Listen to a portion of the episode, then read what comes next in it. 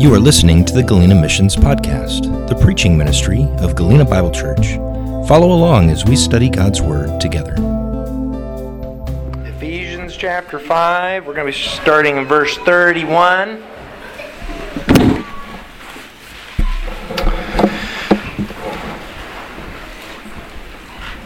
Ephesians chapter 5, verse 31 says this For this reason, a man shall leave his father and mother, and shall be joined to his wife, and the two shall become one flesh.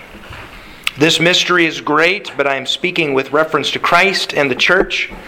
Nevertheless, each individual amongst you is to love his own wife, even as himself, and the wife must see to it that she respects her husband. This is the word of the Lord. Marriage. Marriage is what brings us together today. The classic line that unfortunately is now getting old enough that it feels weird when I do it, uh, and young people are like, what in the world? From uh, the, the movie Princess Bride is comical uh, because you remember that the whole bit or point of that, that comedic bit was, right? It was that the, the priest had the ability to enact marriage on two people by simply looking at them and saying, man and wife. And so it was done. Do you imagine how terrifying that would be if, if just you just had rogue preachers walking around in malls and he'd see a man and a woman walking in the hallway, and right as they passed each other, he just walked up and said, "Man and wife," and there it is. You got marriage, right? Be terrifying. Uh, and thank God that's not obviously what it is, right? Uh, that uh, marriage is not the declaration of uh, some guy on earth that looks at two individuals and says, "There it is. You, you've got it uh, because I, I said so."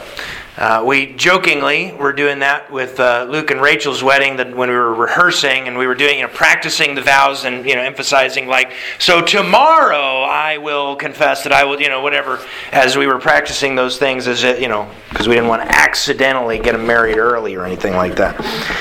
Um, but this is the concept of, of marriage that I think is one of those challenging points. Um, words, I actually was thinking this last week, it'd be interesting to, to do, I don't know if I would do it as a sermon series, but as a, even just as a podcast thing or something like that. Um, the uh, differing definitions, uh, when you throw out words, like um, if I throw out the word progressive, what's the first, what's the first thought that comes to mind? Huh? Soup. See, I think insurance. That's what I think of. Flow. Huh? I was thinking flow. Yeah, flow. Yeah, flow from progressive, right? Well, depending on what your what your uh, what your uh, you know political leaning is, progressive is either a positive or a negative term, right? Uh, but it's all about how you define it, and we've got gobs of words like that in our world today that we're losing the ability to actually have clear communication with other people because we're using the same words. We just have a totally different screen and a totally different filter and a totally different definition for the words that we use. And marriage has much become one of those things. We, uh, as Galena Bible Church, talk about biblical marriage, and even if you throw that term out there, it gets to be a, a contentious thing. You can scroll around on Twitter or Facebook and see somebody makes a comment about biblical marriage, and people will say, "Oh, you mean like Solomon's biblical marriage to 378 women? Is that your is that your definition of biblical marriage, or uh, any of those kind of things?" And so, marriage becomes a very contentious uh, thing in our present society, which is why we have one Sunday a year that we dedicate to sanctity of marriage and what it means. As we last week we took a look at sanctity of life uh, and the emphasis of that. And today we want to take a look at uh, marriage as it relates to us as a church, as individuals, um, knowing that we have individuals that aren't married in our church. Uh, and I just want to make something absolutely clear to you you are not a second rate Christian if you are single. Uh, that is something that is, uh, I think, uh, cannot be over uh, emphasized in our world that somehow we, we think that you become more spiritual uh, or more Christian or more what it's sanctified or whatever um, if you're married. And um, I think Jesus maybe had something to tell us about the, the holiness of being single uh, that we need to emphasize. But we cannot ignore the fact that Scripture teaches a lot about marriage, and uh, and it says something pretty profound. And this passage in particular, um, Paul's writing to the church in Ephesus, makes one statement that I think is important for us as Christians to wrap our minds around. As he quotes from Genesis, so he's tying the Old Testament into this.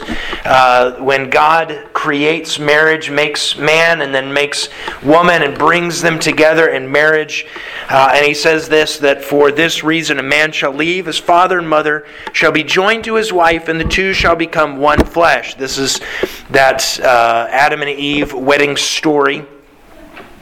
But then it's the next statement that he makes, which really is what should cause us some pause as Christians.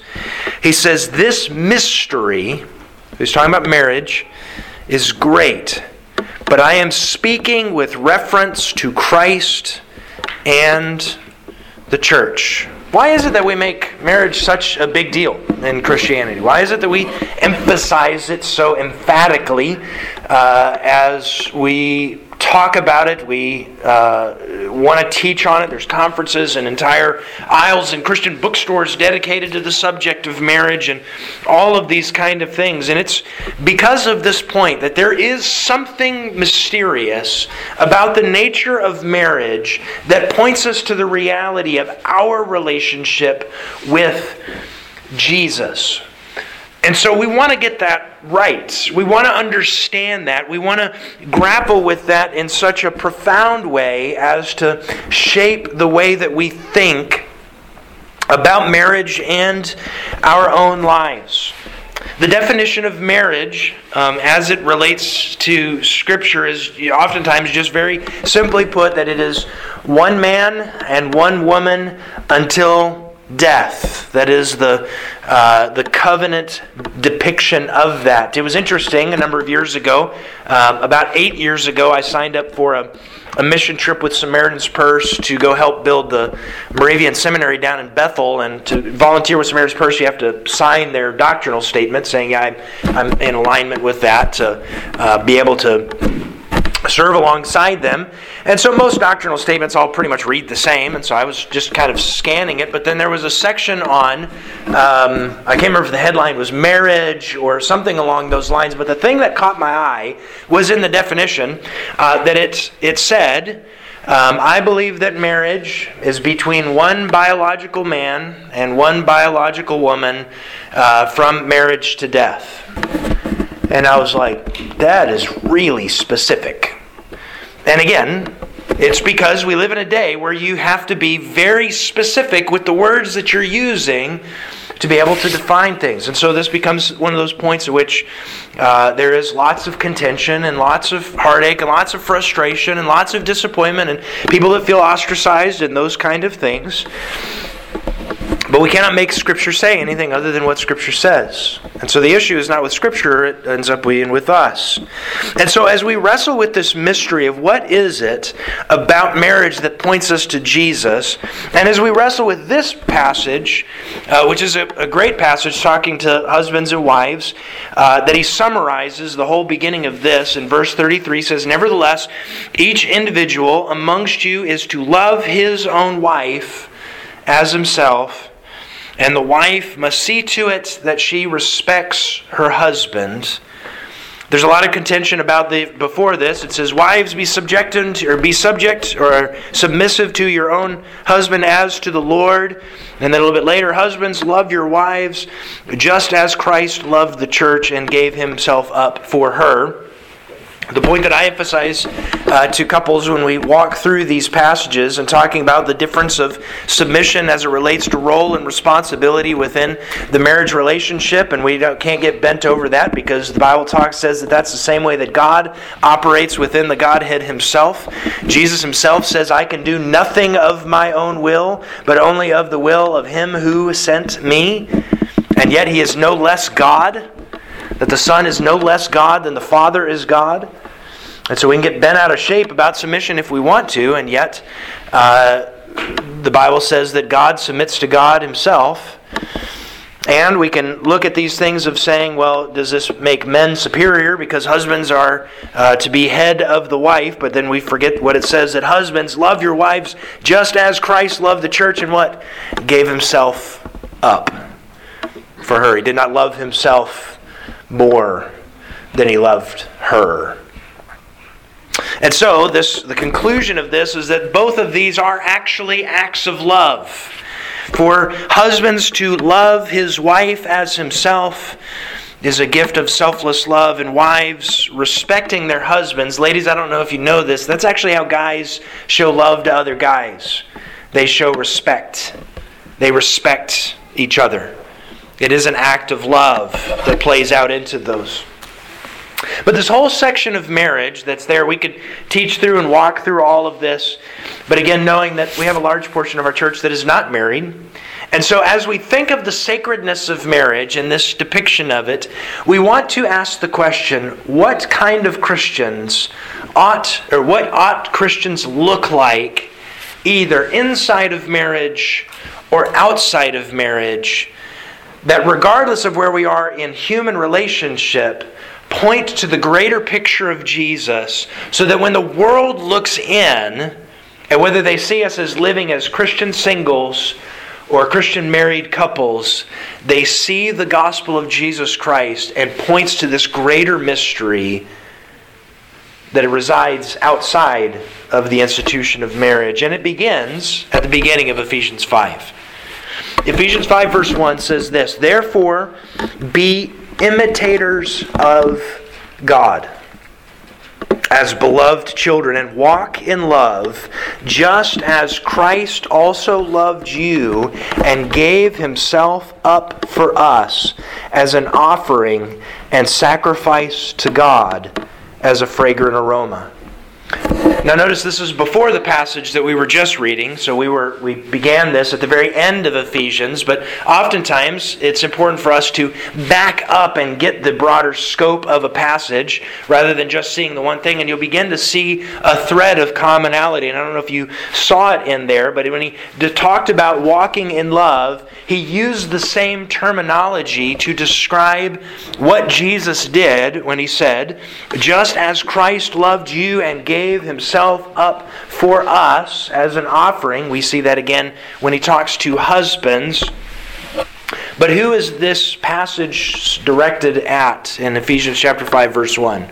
Who's the audience of of that? What's the scope of that verse? The whole church. The whole church. You, all you, be imitators of Christ. Rich, poor, single, married, divorced, widowed, man, woman, if you're in the church, be imitators of God and walk in love as Jesus modeled it for us. And what was that modeling of that? That He gave Himself up as an offering. Then in verse 3, he gets to the point of it. But immorality or any impurity or greed must not even be named among you, as is proper amongst the saints. And there must, must be no filthiness and silly talk or coarse jesting, which are not fitting, but rather the giving of thanks. Now, notice he begins this passage just, just making this grand statement Be imitators of God. Love like God does. And if you wonder what that looks like, take a look at Jesus and see how he lived his life and see how he gave himself up and see how he served and see what. Look at Jesus and you'll know what it looks like to be an imitator of God and you can live that kind of way. And then he jumps to action and word. But immor- sexual immorality is the word that is used there, and impurity and greed should not even be named amongst you. Nobody should be able to look at you and say, sexual immorality, impurity, greed, actions that you do are a part of that, uh, are a part of the behavior. It should not even be named amongst you as is proper of the saints. But not only action, word. There must be no filthiness or silly talk or coarse jesting, because these are not fitting for believers. The words that he uses here are they're very graphic terms. The word that is used there for uh, uh, for sexual immorality, it is the, the word that is used there is porneia. Uh, it's the word that we get porn from in our modern day uh, English. It's a word that encompasses everything sexual that is outside of God's design of one man and one woman in marriage relationship.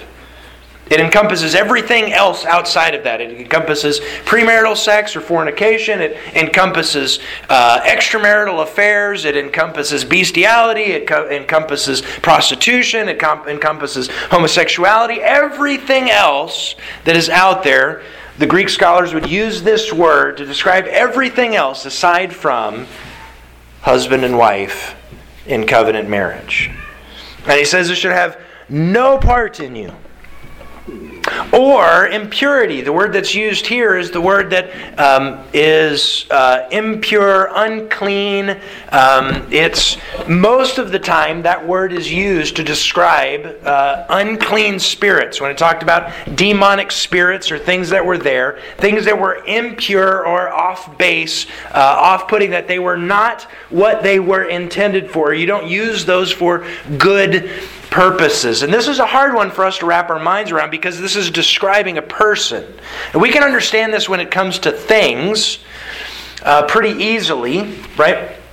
Um, I own two bucket heaters. You guys know what a bucket heater is?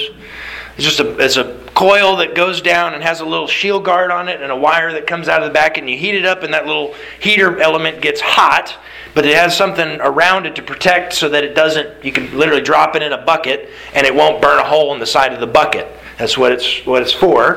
Uh, and i have two of those.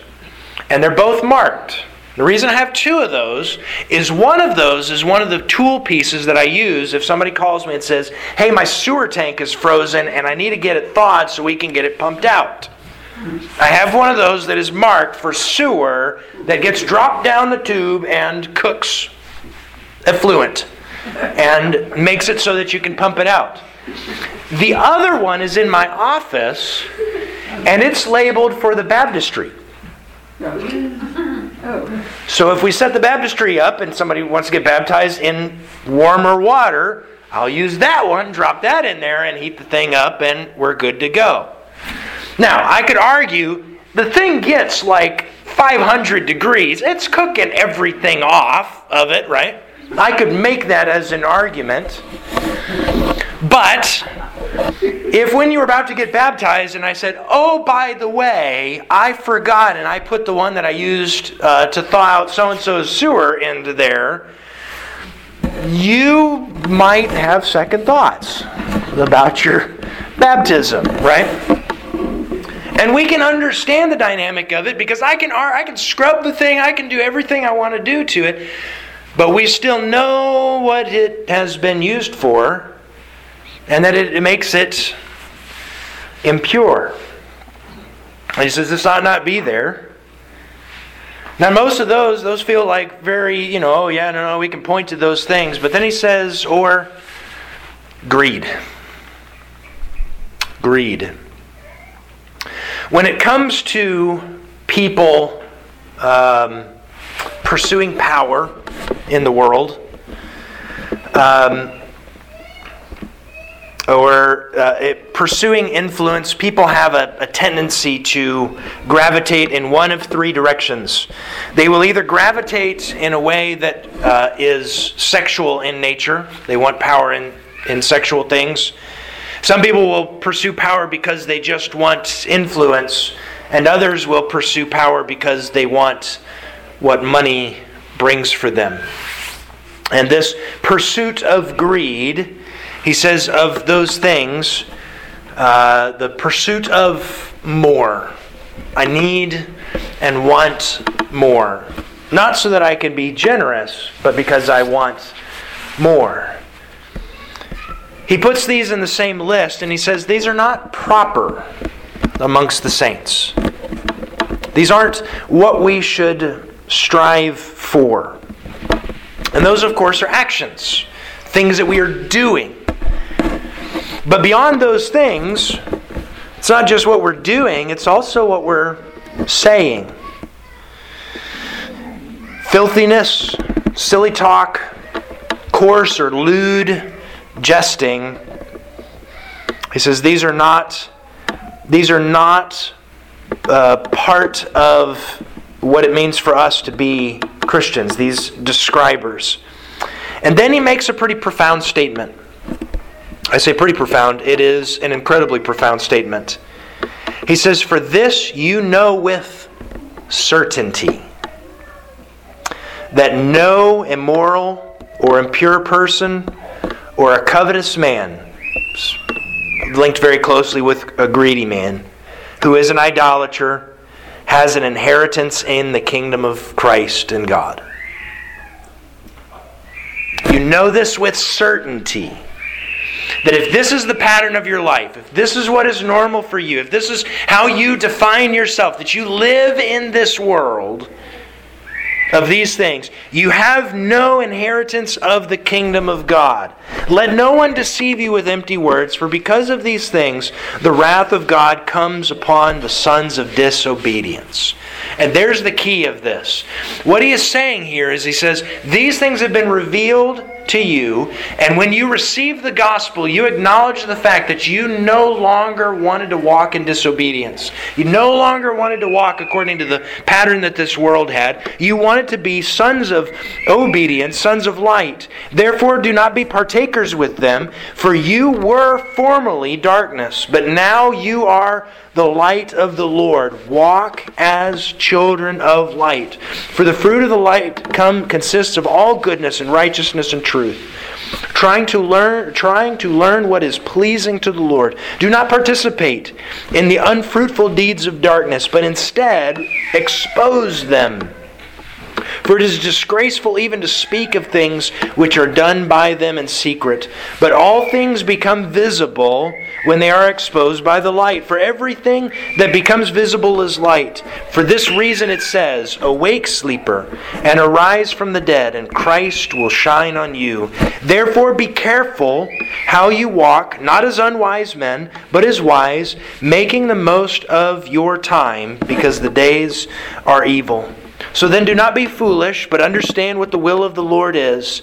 And do not get drunk with wine, for that is dissipation, but be filled with the Spirit, speaking to one another in psalms and in hymns and in spiritual songs, singing and making melody with your heart to the Lord, always giving thanks for all things in the name of our Lord Jesus Christ to God, even the Father. And be subject to one another in the fear of Christ. It's a pretty straightforward picture that he paints there. And as we take this text and we just lay it over our present day world, we are under no pretext that for us to say, I believe this, I walk in this, I adhere to this, and I expect other believers in Jesus to walk according to these things. We're going to see some opposition to that. It's not going to be received well by a world because what this is telling us here is that what we say matters and what we do matters. Because both of these things are saying, wait, you're meaning to tell me that God has the right to tell me not to do what I want to do? And the answer is yes, He does. And this, I think, is why, when it comes to the subject of marriage, we get a little bit bent out of shape. Because we live in a world in which teaches the subject of marriage that marriage is a 50 50 proposition. You pull your weight, you pull your weight, and everything's going to work out great. But see, here's the problem with that marriage doesn't work like that. Because every marriage that has ever happened on the face of this planet has been a marriage of two sinful people. And you may be able to make it work uh, that way for a little while, but then at some point in time, it feels like, you know what, I feel like I'm doing 51% and they're doing 49%. And then it feels like, no, nah, I really feel like I'm doing 60% and they're doing 40%. And at some point in time, it feels like you're my enemy. And there becomes this tension because the world convinced us that marriage was ultimately for our happiness.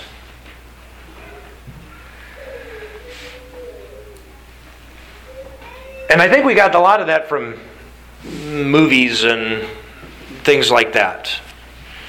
Because anybody knows that if you live in close enough proximity to another human being, there's going to be moments where it's not happy. Just doesn't work that way. And so, what are we as Christians to do when it comes to the subject of marriage? Well, I think one thing we have to do is kind of deconstruct what the world has taught us about this subject. And it's kind of hard because what we believe about this subject is so tied up into our cultural norm.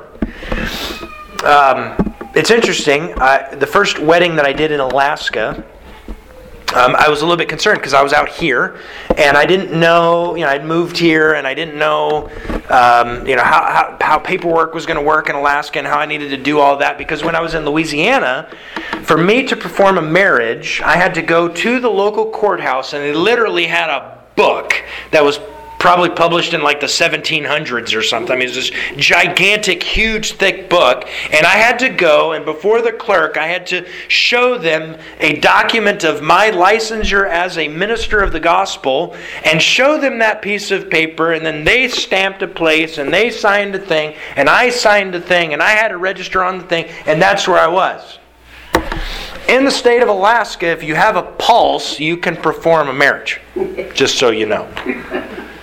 It, it literally does function like the priest in in uh, in the Princess Bride, where you just stand in front, man and wife, and there it is. There you go. It's your now you do have to sign the form on there or whatever, but because it's all tied up with the government, right? And why? Well, it ultimately stems from the issues of uh, if one person dies and there's mutual property that's owned and how that plays out in that. This is why in some states they had a thing called common law marriage where there didn't have to be any performance of a marriage ceremony, but if you lived with the person long enough, then it just naturally became that you were married to each other by reference of proxy. Why? Because if you lived with somebody long enough, at some point in time you mutually own property and you have to figure out how do you divide those kind of things.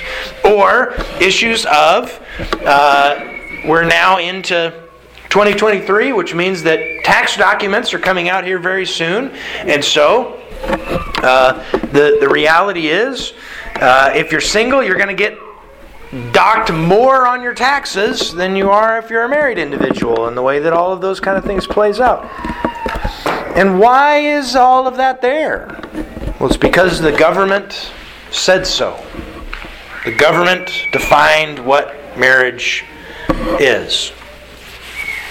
And in uh, not so many years, the federal government acknowledged what or defined marriage uh, as the official unioning of not a man and a woman, but two individuals. Could be two men, could be two women, in so called same sex marriage. And so now it is a federally recognized thing, and if states elect to do it, but all states are required to acknowledge if another state has uh, carried out a same sex marriage, that that state is then required to acknowledge that as standing as a marriage.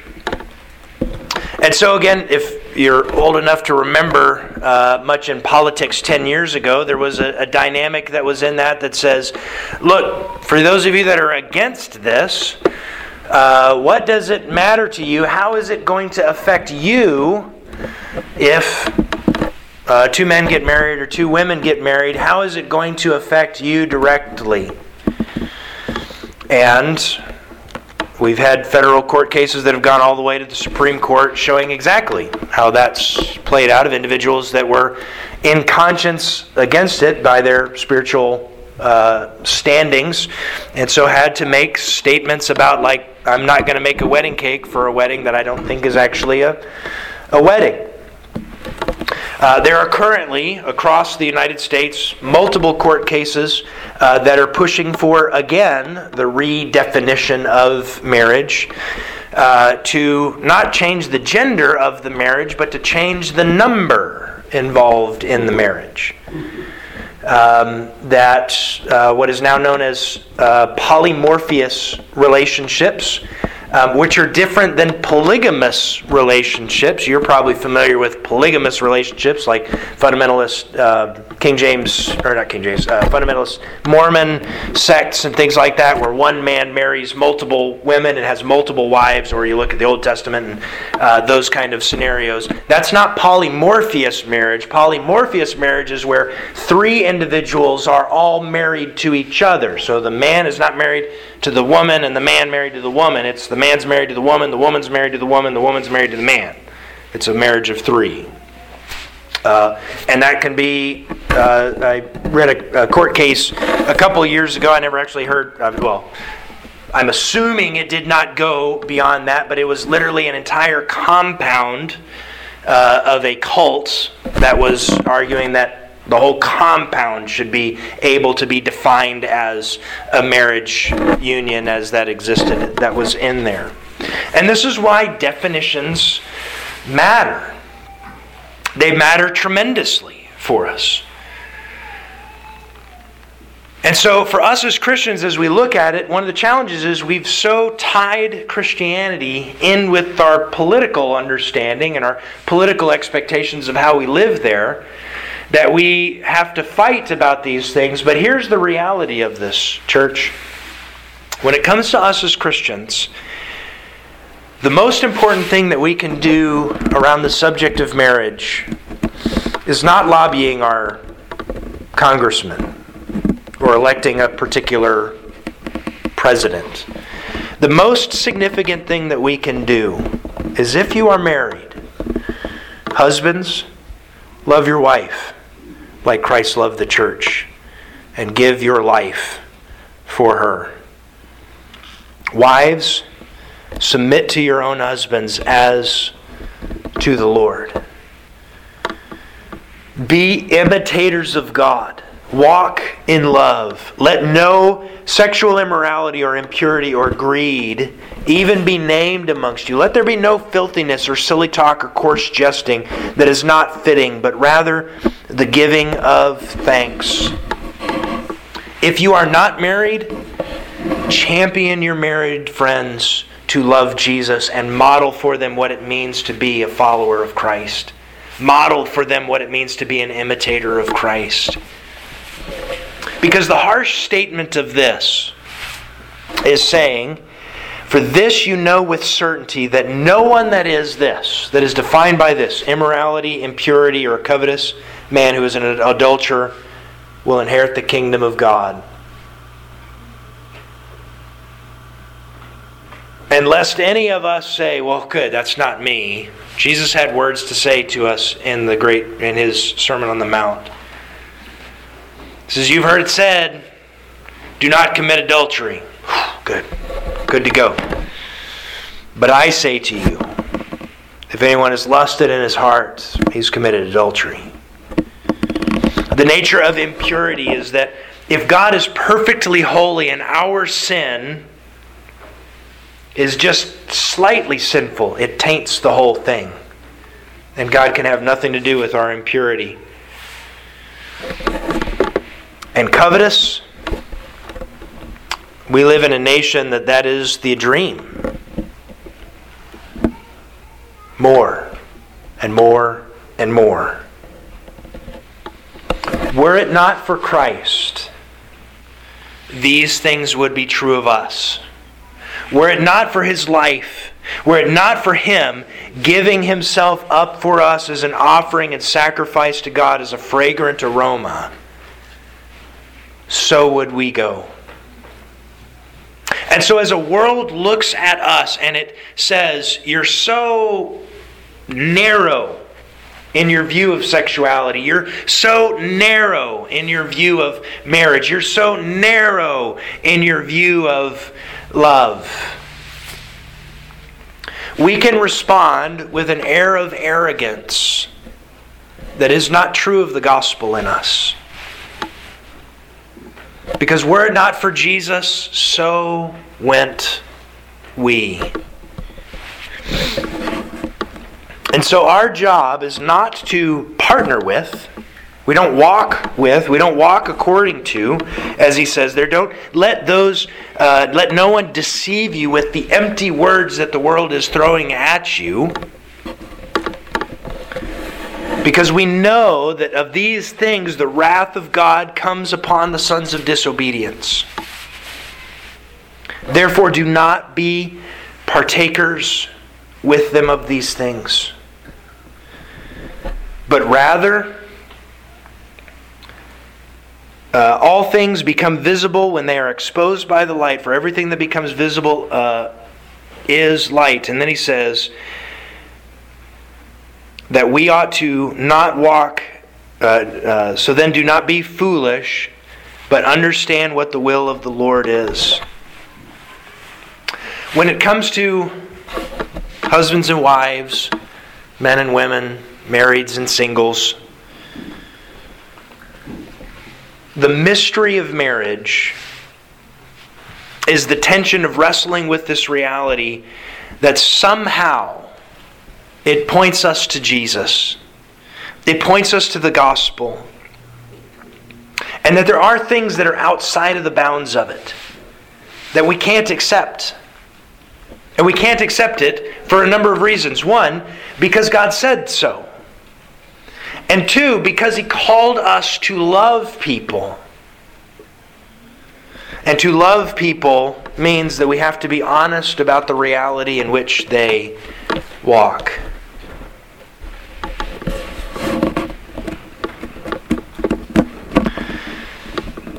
This means for us that we have to walk uh,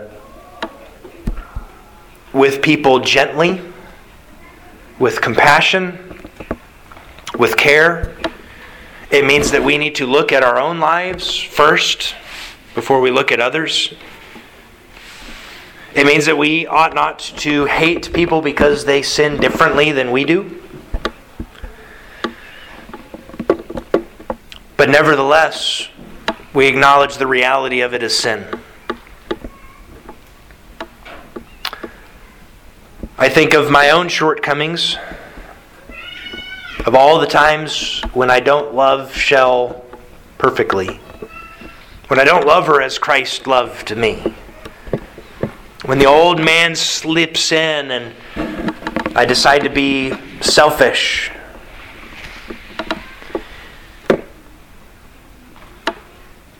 And I'm reminded of this great mystery that Christ loves me and gave himself for me. And so it spurs me as a married man to look at my wife and to love her even as myself.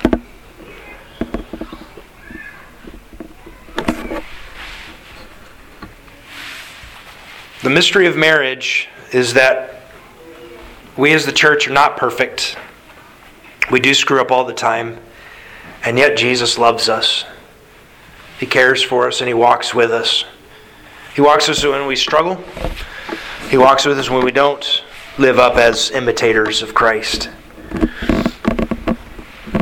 And so, as we think about this sanctity of marriage, I want us to think just a little differently. I want us to just, as Christians, assume the reality of one man, one woman, till death do us part. Acknowledging the fact that sin slips in Selfishness grows. People walk according to patterns that are not godly. That there are lots of examples of professing Christians that do not have marriages that exempl or that exemplify the mirror the mirror image of Christ and his church. And not to point at those and say, see, marriage is flawed. But to point at those and say, thank God for Jesus. Thank God that in His sovereignty, He is a God that forgives and loves. That He is a God that, when it comes to uh, our own brokenness, when it comes to our own sin, Christ knew all of it. Christ took the impure and he performed a miracle on it. He took what was broken and he made it whole. There's a famous sermon um, by a pastor named Matt Chandler. I'd encourage you to look up and listen to. I'll give you the gist of it. The title of the sermon was Jesus Wants the Rose. And he talked about uh, a conference that he was at when he was very young. Uh, and there was, uh, when when I was young, teenage years and things like that, there was a, a major push in uh, Western Christianity um, for what was uh, just called the, the, purity culture. It was surrounded by things like true love waits and those, which was good. It pushed for, you know, emphasized the point of saying, you know, save your virginity till marriage, save and, and do God's, uh, do God's uh, will and planning and, and those kind of things.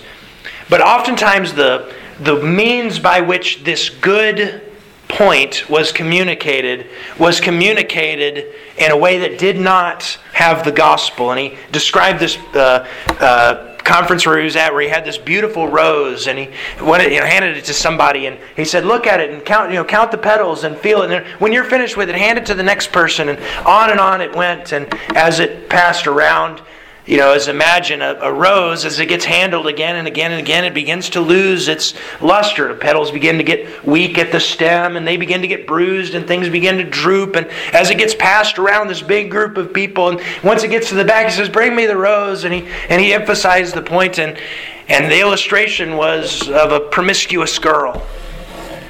And he says, Here it is. Now, who, who wants this as it's falling apart? What man would want this? And all these things.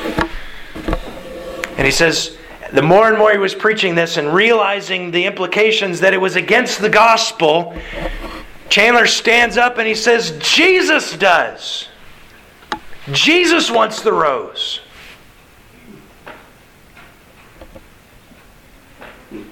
Because the brokenness of this world is for all of us. We may look at somebody else and their sin feels ick to us. And what a shame that their sin just doesn't illuminate the reality of us to where we see our own sin and we go, God, thank you that you loved me.